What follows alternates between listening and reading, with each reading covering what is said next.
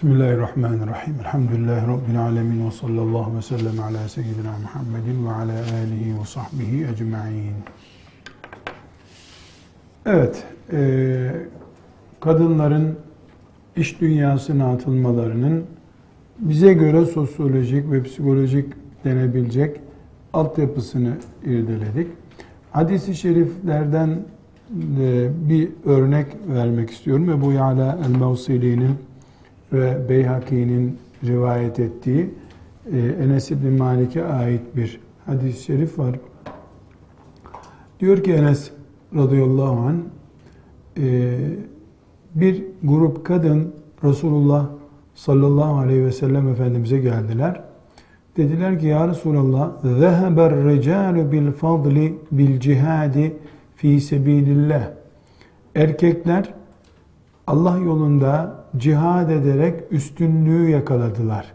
فَمَا لَنَا عَمَلٌ نُدْرِكُ بِهِ عَمَلَ الْمُجَاهِد۪ينَ ف۪ي سَب۪يلِ اللّٰهِ Bizim mücahitlerin Allah yolundaki cihadının sevabını yakalayabileceğimiz bir amelimiz yok. Resulullah sallallahu aleyhi ve sellem buyurmuş ki mihnetu ihdâkunne fî beytiha sizin bir tanenizin kadınlara hitap ediyor. Evdeki işi tudriku amelel mücahidine fi sebilillah Allah yolunda cihad edenlerin ameli seviyesindedir. Burada kadının e, ev işini Resulullah sallallahu aleyhi ve sellem Efendimiz bir cihat çeşidi olarak görüyor demek ki. Kadının e, evden çıkmasının e, vel mar'atu ra'iyetun fi beyti zevciha hadisinde yani kadın e, evden çıkarsa kocasının hakkına zarar verir, çocuklarının hakkına e, zarar verir dedik. Bunu çok doğum yapmaya engel olma, çocukları terbiye etme, ailenin prestijini ve ailenin fiziki yapısını koruma gibi pek çok neden ilave edebiliriz. Her halükarda kadının evde durması yönündeki talimatı şeriatımızın gayet açıktır. Ama tekrar tekrar vurguluyoruz çalışması haram değildir. Gerekçeleri doldurulmuş, çizgilerine dikkat edilmiş bir çalışma mümkündür. Burada yalnız e, erkeğin e, kadın çalışması halinde erkeğin bu çalışmadan dolayı zarara uğraması mümkündür. İhtimal dahilindedir dedik. Bu erkeğin ne zarara uğrar? Yani nesi zarar görecek erkeğin? Yani açlık, aç kalmak mıdır vesaire. Ee, burada e, erkeğin bir kadından beklemesi hakkı olan şeyleri bilmemiz gerekiyor. Ee, birincisi erkeğe kadın itaat etmek zorunda. Ee, ma'ruf olan yani makul, örf olarak kabul edilebilir şeylerde erkeğin sözünün dinleniyor olması lazım. Bu birinci hakkıdır. Çalışma durumunda neyin zarara girebileceğini örneklendirmek istiyoruz. İkinci olarak kadının bedensel kimliğini, bedensel yapısını erkeğe teslim etmiş olması lazım. Kadın çalışması durumunda erkeğin bir önceki derste de konuştuğumuz gibi erkeğin e, böyle bir istifade oranı azalmış olabilir. Aynı şekilde kadının göz değmesi, sesinin duyulmasına varıncaya kadar e, erkeğin korkmayacağı bir ortamda olması lazım. Yani kadının kendisini koruması lazım diyelim. Bunu özet olarak. Bu sadece kadının e, kendisini kendisini koruması yani ona e, tecavüz denen saldırıların yapılması düzeyinde değil. Bir erkek Müslüman iffetli bir erkek açısından hanımının e, bir tezgahta otururken ki oturma görüntüsünün başkaları tarafından görülmüş olması da bir erkeği rahatsız eder. Etmeli. Bu noktaya varıncaya kadar erkeğin böyle bir beklentisi hakkıdır. Dolayısıyla iş yerinde saatlerce başkalarının göz radarı altında olan bir kadın bir eksiklik e, bırakmış oluyor. E, bir başka mesele de e, daha sonraki derslerde konu yapacağız bunu inşallah. Erkeğin izin vermesi kadının dışarı çıkmasının şartlarındandır. Böyle bir şartı kadın özellikle dikkat etmesi lazım. Yani erkeğin haberi olmadan kadının işe girmesi de caiz değildir. Burada erkeğin kadından beklemesi hakkı olan şeyleri şeriatımız dizerken kadının nafile oruçlarına bile erkeğin izni şartı getirdiğini unutmuyoruz. Erkeğin izni diye bir şart getirmiştir. Neden? Çünkü kadının nafile orucu yukarıda saydığımız şeylerin e, tahakkukuna, gerçekleşmesine mani olabilir açısından. Şimdi bu genel girişten sonra bir bayanın çalışmasının sıkıntılı olup olmayacağını konuşalım. Dedik ki e, kadın çalışabilir ama e, bu çalışmanın temel İslami kadın kimliğiyle tersleşmemesi lazım.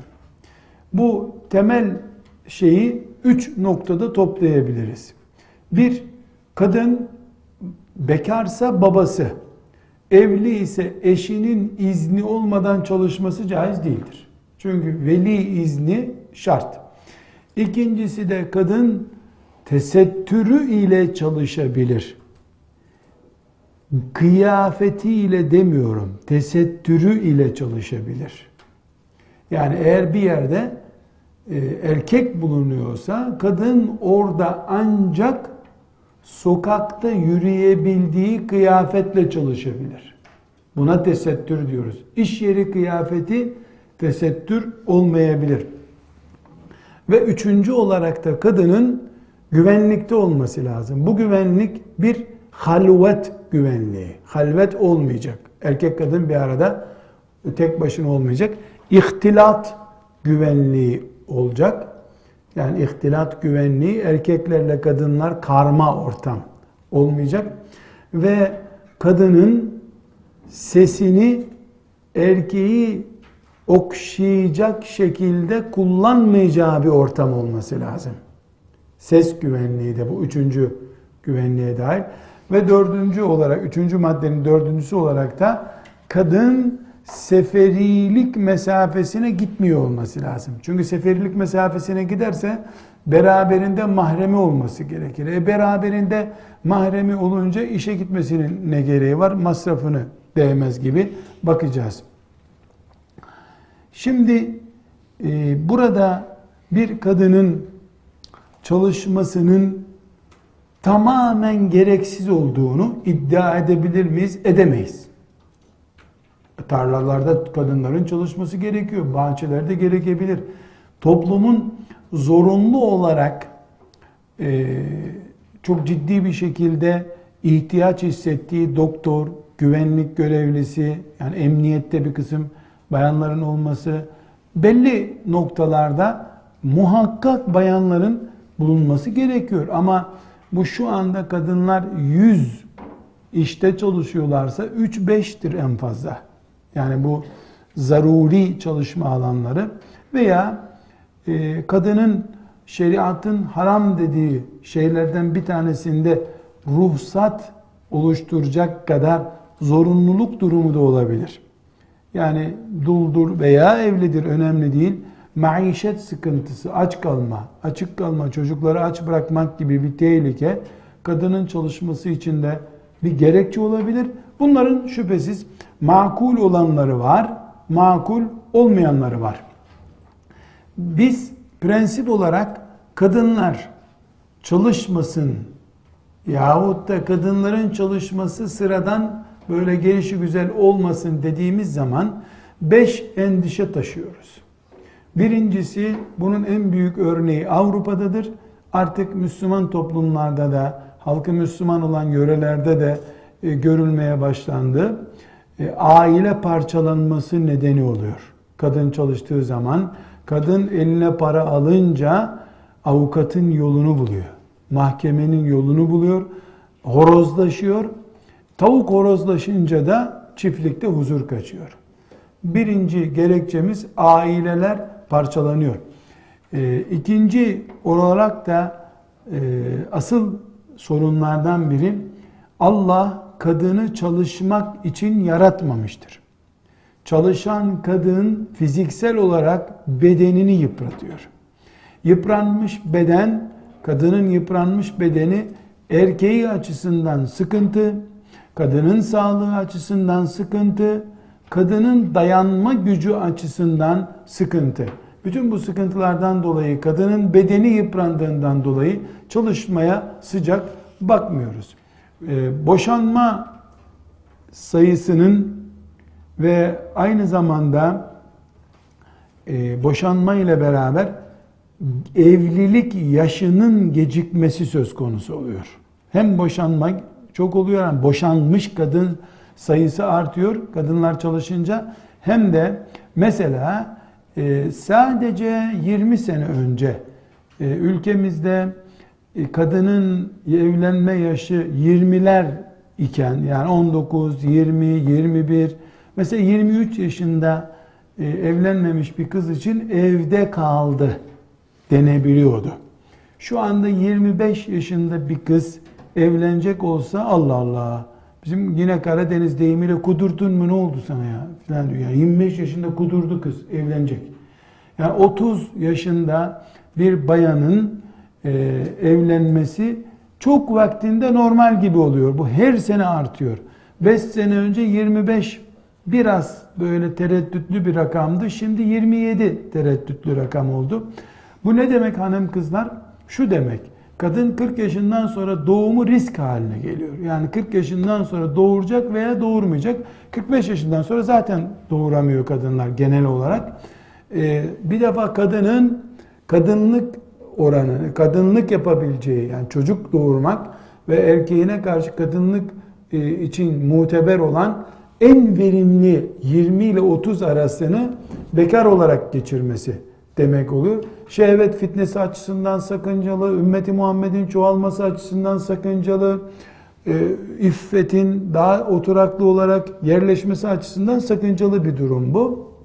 Bu yaş 35'leri filan bulursa bu bugünkü Avrupa gibi e, çocuksuz bir toplum, yaşlısı gencinden daha fazla bir toplum anlamına gelecek ki ümmet için bir afet bu.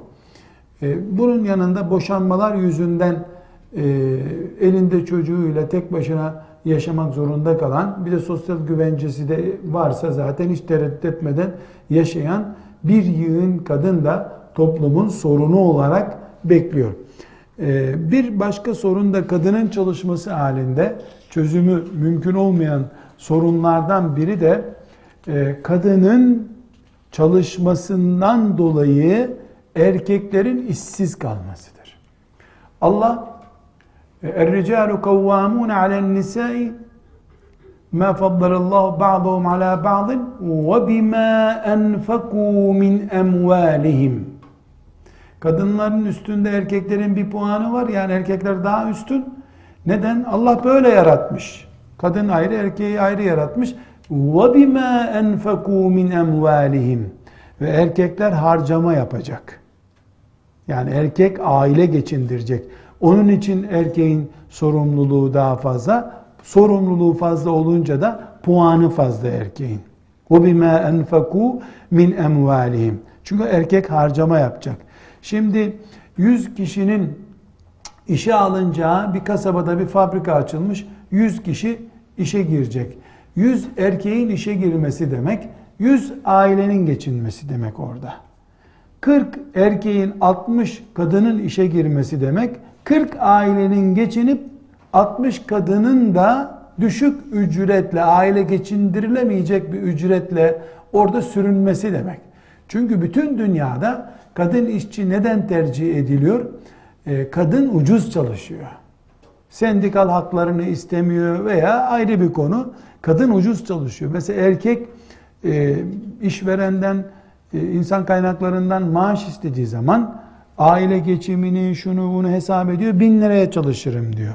Kadın zaten aile geçiminden sorumlu olmadığı için istisnaları hariç 500 e, liraya da çalışıyor. Resmen de 700 lira asgari ücret vermesi 700'e çalışırım diyor. İşveren de 200 işçi çalıştırsa aradaki 100 lira bir fark bile olsa adam başı onun için büyük bir gelir bu. Yani kadının çalışmasında çok kadın hakları, hak, hukuk böyle kimse külahıma anlat derler ya bu lafları kimse inandıramazlar onlar. Şeytanın planı başka. Yani erkek çalıştırdığı zaman erkek daha dirençli oluyor. Sadece benim makul olarak gördüğüm sanayide tekstil bazında çalıştığı zaman kadınlar örgü vesaire gibi işlerde erkeklerden daha hassas oluyorlar. Tekstilci arkadaşlara soruyorum. Yani niye bayan çalıştırıyorsunuz? Mesela örnek veriyor. Çorap ören bir arkadaşım anlatmıştı. Dedi hocam dedi çorabın ipi kaçıyor dedi. Erkek onu öyle bir düğmeliyor ki sattığın zaman geri geliyor çorap. Koca bir düğme orada yamalamış gibi. Kadın bunu öyle bir yapıyor anlaşılmıyor dedi. Yani kadının eli daha narin. İpin koptuğunu erkek anlamıyor, kadın anlıyor. Mesela bir kumaş gösterdi bir gün bir sanayici. Bak hocam şurada dedi bir arıza var mı? Yani gözlüksüz göremiyorum dedim. Gözlüğü taktım çok güzel dedim. Dedi hocam bu defolu ve bunu bir bayan ayırdı dedi. Nasıl ayırdı dedim. Arada öyle bir çizgi var ki dikkat edince tabi anlaşılıyor. Bak hocam burada rengi solmuş ipin dedi. Defo gibi görünüyor. Bunu erkek ebedi anlamaz dedi. Erkek dikkat etmez buna. Yani belki böyle bir ayrıntı söz konusu olabilir. Ee, bu sebeple zaten şeriatımız kökten kadın çalışmasın demiyor. Kadın sıradan biri olarak çalışmasın diyor. Yani bizim e, kadının çalışmasını e, teşvik edenlere karşı erkekleri kahveye mi doldurmak istiyorsunuz diye soru sormamız gerekiyor. Kadın neler yapabilir?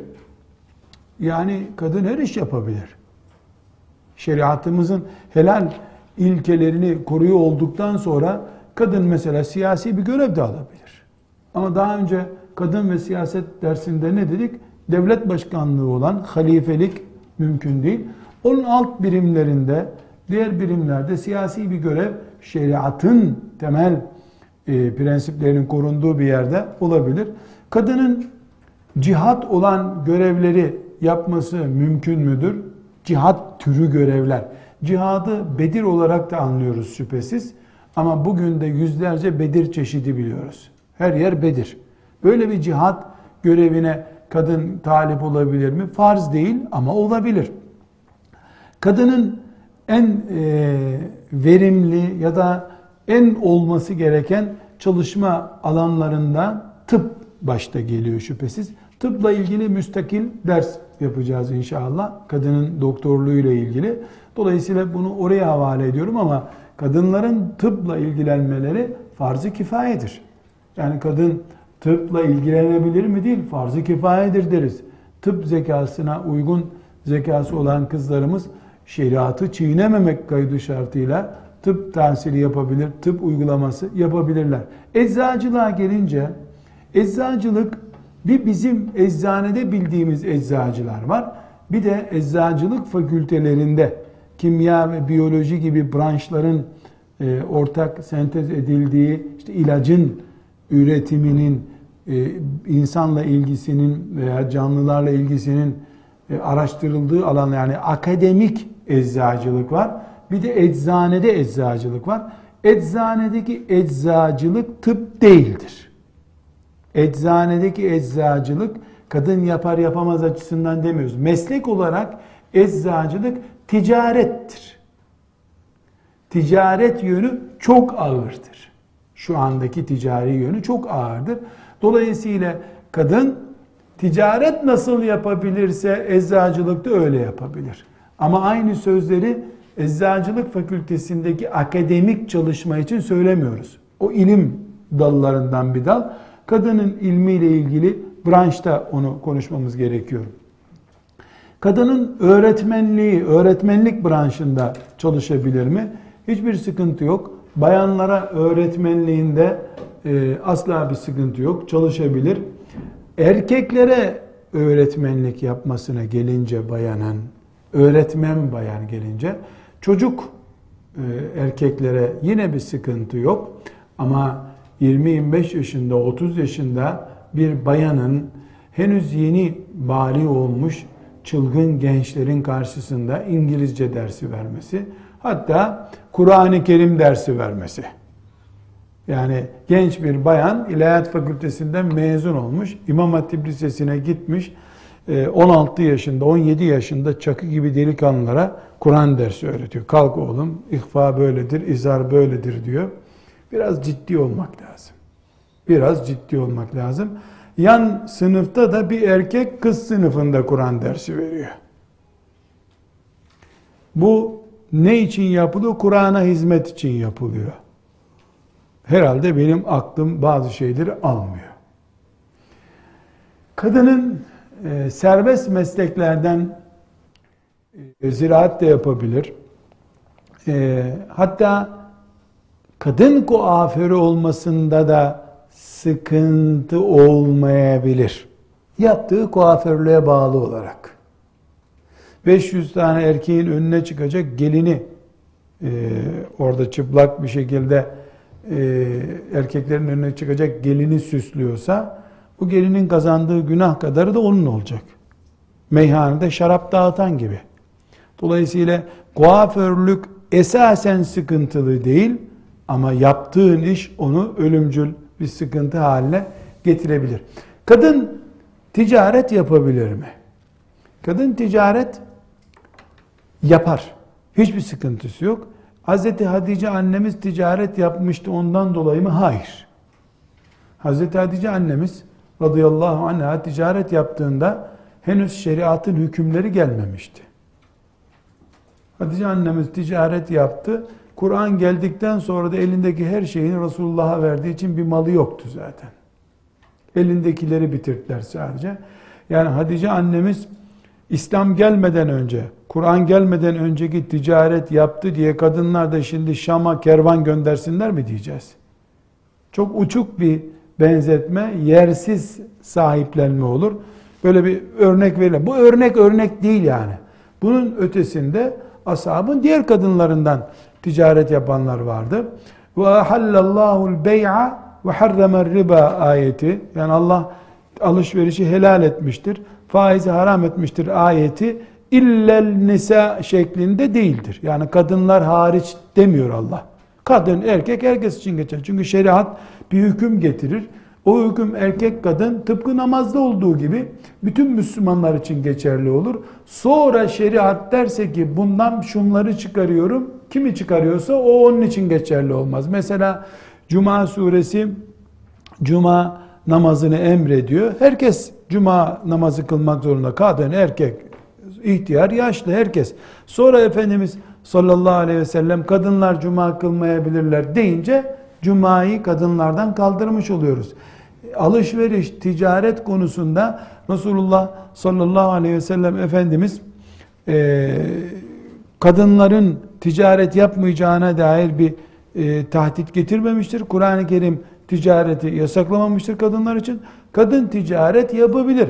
E ne ticaret yapıyor?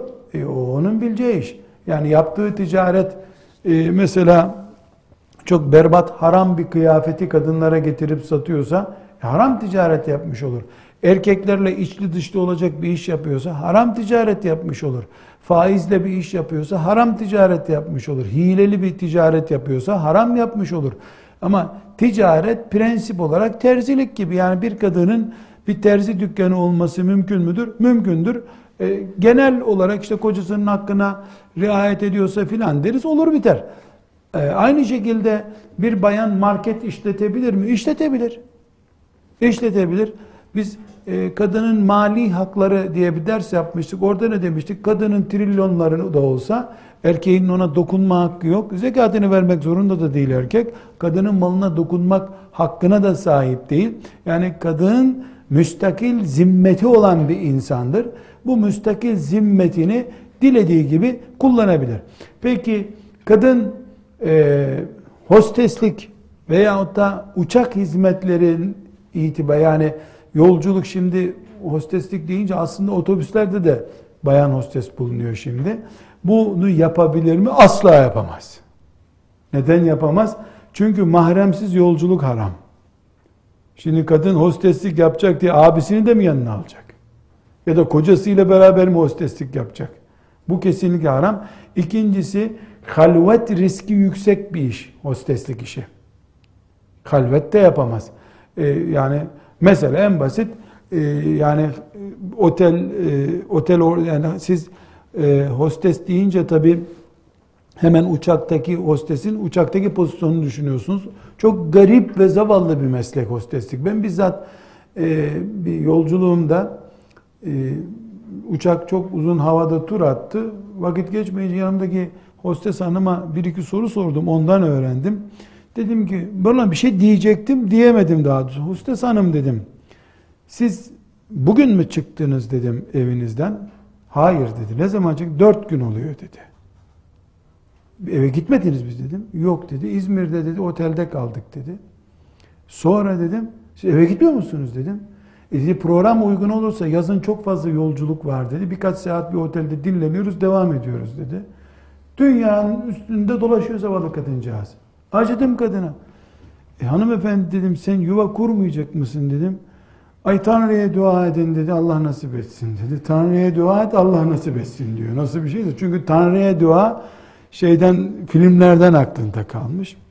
Her halükarda e, bir e, hostesin yani sadece uçaktaki yolcularla sorunu söz konusu değil. Mola verilen yerde onlar takım arkadaşları olarak aynı otele gidiyorlar, otelde kalıyorlar. İşte ben bu oteli sordum ama yok bize bayanlara müstakil oda veriyorlar diyor. Bir katı bunlara ayırıyorlarmış. Bir odaya erkek hostesle pilotlar. Yani bunlar hepsi bir risk taşıyor. Ayrıca e, şeriat açısından hostes olması kadının mümkün olmayan şeylerden biri de kıyafet meselesidir. Gerçi şimdi kıyafet halloldu. Başına bir başörtü takıyorlar. Bazı ülkelerin uçaklarında var. Bizim de şimdi genelgeyle izin verildi. Böyle uyduruk bir küçük çocuk mendili kadar bir şey başına koyuyorlar. Aşağısı uçak zaten. Aşağısı uçuyor, üstü başörtülü. Yani biz tesettür derken e, mendili başına koyunca tesettür olur demiyoruz. Yani başı açık olsa kadının bir anlamı belki olur. Zaten kuaför falan görmediyse erkeğin dikkatini çekmez ama e, hostesin hele kıyafeti yani açıklıktan fena. Cazip olacak şekilde zaten giydiriliyor hostes. Evet.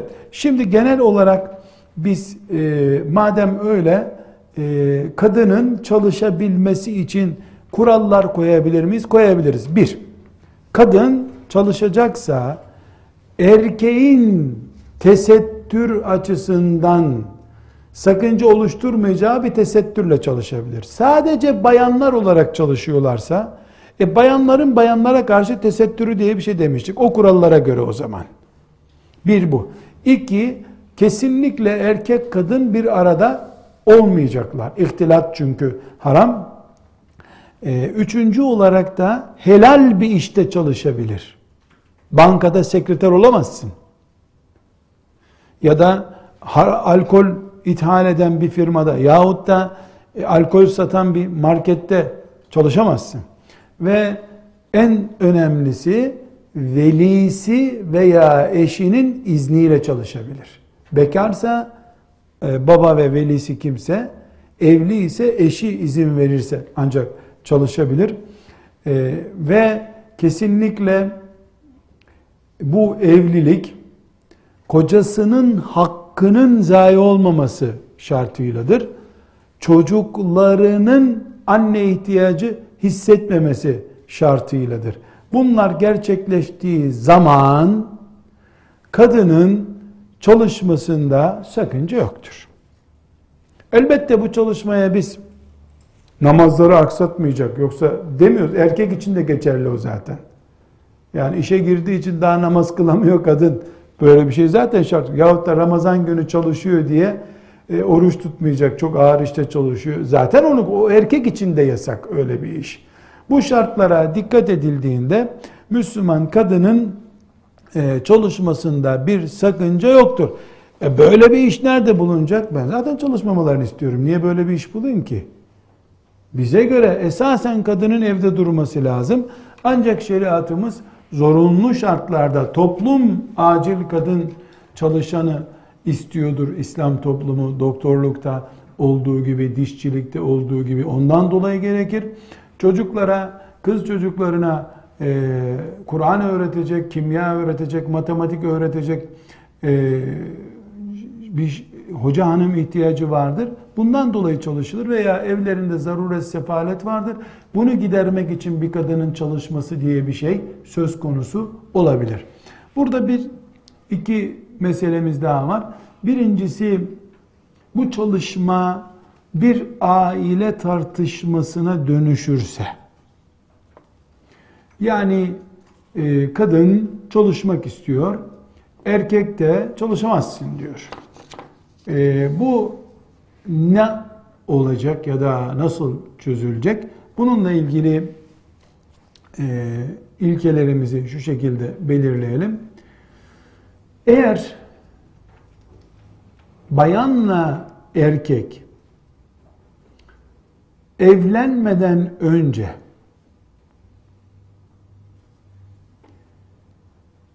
kadın çalışacağım diye bir şart koşup erkek de tamam çalışmanı kabul ediyorum dediyse ve bu şartı da kabul ettiklerine dair şahitler de mesela nikah kıyılırken bunu bu şekilde dinledilerse ortada kadının erkeğin önüne koyduğu bir şart var. Ben bu şartla seninle evleniyorum diyor. Erkek de evet ben de seni mesela öğretmenlik yapacaksın kabul ederek evleniyorum e, dediği zaman bu şart bağlayıcı mıdır? Bu şart konusunda fukahamızın iki görüşü vardır. Birincisi Hanefi mezhebinin başını çektiği, Şafii mezhebinin de beraber olduğu, bazı Maliki alimlerin de dediği böyle bir şart uyduruktur. Böyle bir şart olmaz. Batıl bir şarttır bu diye bunu reddediyorlar. Ama fukahanın Malikilere mensup bir bölümü ve özellikle Hanbeli fukahası e, bir erkek nikahtan önce çalışırsam ben de senin çalıştığını kabul ediyorum. Tamam sen çalışacaksın dediyse eğer nikahtan önce bu şarta ayak uydurması gerekir erkeğin. Yani nikahta verilen söze erkek uymak zorundadır diyor Hanbeli fukahası ve bazı Maliki alimleri. Şimdi e, burada e, Müslümanların e, zorunluluklarını, mevcut asırdaki e, aile yapılarını dikkate alarak biz bunu şu şekilde e, ortasını buluyoruz. Nikah masasında nikah kıyılırken hani kabul ettin mi evet denirken Müslüman erkek evet ben senin çalışmana izin vereceğim. Ama işte mesela kız okulunda öğretmenlik yapacaksın. Mesela yani e, dediyse bu sözüne uyması lazım. Sonra bunun kötü bir şey olduğunu filan anladıysa hanımıyla oturup ikna edecek bir süreçte buna yok demesi lazım. Eğer nikah yapılmadan önce böyle bir şey konuşulmadıysa yani üstün körü sıradan herkes gibi bir nikah yapıldıysa bu takdirde de e, erkeğin kadının işine engel olmak hakkıdır. Bu konuda fukahanın ihtilafı yoktur. Çünkü asıl olan e, kadının vakarne fi buyutikünne olmasıdır. Asıl kadın evde oturacak. Evde oturmasını emretmek erkeğin hakkıdır. Bu hakka erkek ancak izin verirse kadın gidip çalışabilir diyoruz. Bu husustan bir ayrıntı daha çıkıyor. Erkeğin izniyle veya daha önceki veya sonraki çalışmalarıyla kadın bir mal elde ettiği zaman erkeğin kadının çalışmasına müdahale etme hakkı vardır ama malına müdahale etme hakkı yoktur. Yani erkek sana bu mal çoktur, bu malı sana uygun görmüyorum gibi bir gerekçeye dayanamaz. Kadının malı yüzde yüz kadınındır. Kadının mal edinme hakkı ile ilgili e, dersimizi özellikle bir daha dinleyebiliriz. Bir mesele daha yine bu konuyla ilgili. Erkek kadınını çalışmaya mecbur edebilir mi? Tam ter yani çalışmasın derse erkek diye konuşuyorduk ama bir de mesela düşün ki erkek işte apartman veyahut da daire almak istiyor. Maaşımız buna yetmeyecek diyor. Sen de bir işe gir diyor. Sen de çalış. Ee, kadın da olmaz ben çalışmak istemiyorum ya da işte çocuğuma bakamam veyahut da tembelliğinden dolayı çalışmak istemiyor. Erkeğin evin dışındaki bir işi kadına emretme hakkı yoktur. Ne babanın ne de kocanın kadını evin dışında bir işte çalıştırma hakkı yoktur bizim şeriatımızda. Çünkü baba kız çocuklarını evleninceye kadar bakmak zorundadır. Kız çocuğu iken çalışmayacak böylece. E, koca da nikah akdiyle beraber e, o nikah devam ettiği sürece eşine bakmak zorundadır. Kadın evin nafakası yok. Yani evde yiyecek içecek sıkıntımız var diye çalışmak zorunda değildir. Ama aile ortamı böyle uçuk bir tartışmaya girmemeyi e, gerektirir. Eşlerin maruf ölçüsünde birbirlerine anlayış göstermeleri gerekir. Bunlar ayrı şeyler. Zaten fıkıh ne yapıyor? Son nokta iş cedelleşmeye düşerse, kavgaya dönüşürse bu iş haklı kimdir, haksız kimdir onu tespit ediyor. Yani kadın evinde şu şekilde akşama kadar cam kenarında oturuyor. Adam da iki mesai yapıp geliyor evin kirasını verebilmek için.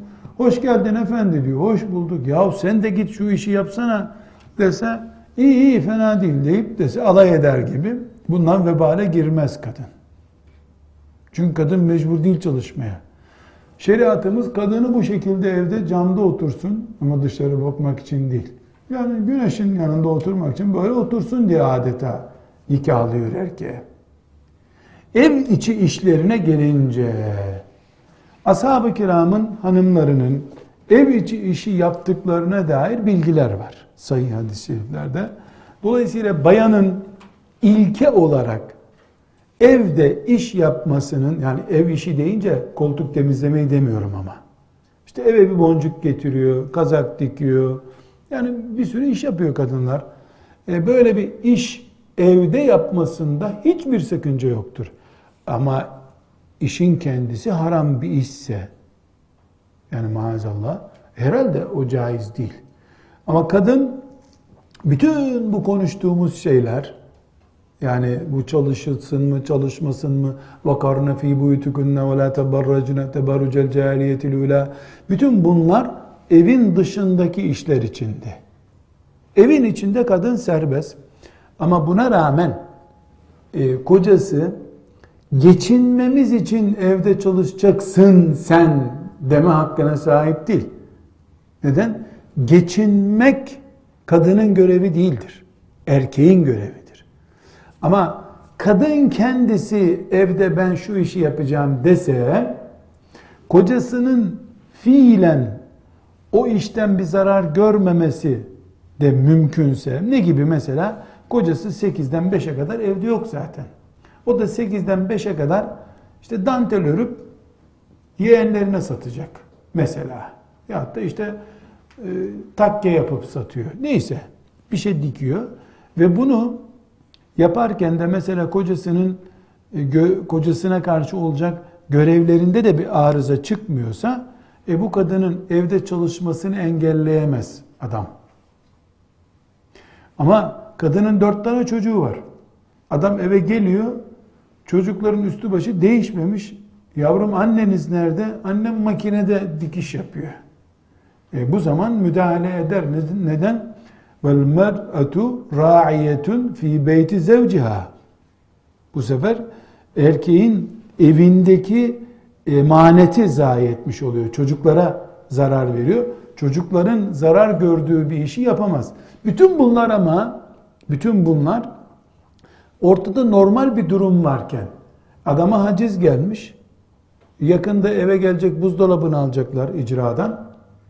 E, sen çalışma e, o zaman böyle demeye hakkın yok. Yani buzdolabını evden alacak kadar veyahut da işte yani bir yolla icra memuru eve gelecek ve bu bir rezillik. E, ben de çalışayım da işte elektrik paramızı ödeyelim desek adam bunları konuşmuyoruz. Olağanüstü durumları istisna kabul ediyoruz. Yani olağanüstü durum ne demek? Yüz aileden bir tanesinde olur. Bir köyde iki ailede böyle olabilir. Bir şehirde yüz aileden yetmişi böyle değildir herhalde. Bilemedin yedi tanesi böyledir. E, dolayısıyla e, normal şartlarda kadın evinin içinde çalışabilir. iş üretebilir, para kazanabilir. Sermayesi kendisininse parası da kendisinin olur. Ama sermayesi kocasınınsa mesela ben işte e, pijama dikip satayım dedi. Gitti kocası ona 5000 liralık kumaş aldı. Makine aldı. E sermaye kocasının bu, bu şirket mantığıyla çalışmaları lazım o zaman. Kadınla kocanın aralarında şirketleşmelerinde bir sıkıntı yok. Yani sermaye benden, e, pijamaları dikmek senden olabilir mi?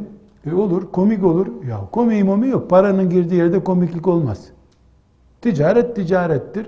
Peki o arada e, adam öldü, adam öldü. Şimdi şirket kurdular ya evin içinde bir makine aldı. Bir de overlock aldı diyelim. 5 bin liralık da kumaş aldı. Kadın pijama dikiyor. İşte götürüp adam onları bir manifaturacıya bakıyor. Öbür gün adam öldü. Şirket dağıldı. Ama adamın mirası var. Adamın mirası nasıl bölünecek? Şimdi adamın şirketteki payı ne? Makine. O kumaşlardan dolayı da yüzde on. Değerine bunların 200 mesela 200 bin lira. 200 bin lira aralarında bölüşülecek. Ya böyle bir hesap olur mu? Olur tabi. Para araya girince o kadar iyi olur ki hem de hesap makinesiyle olur bu hesaplar. Çünkü kadın tamam babanız öldü çocuklar bunlar bizimdi diyemez. Adamın hissesi var orada. Veya hepsi çocukları da kalması gerekmez o pijamaların. Neden?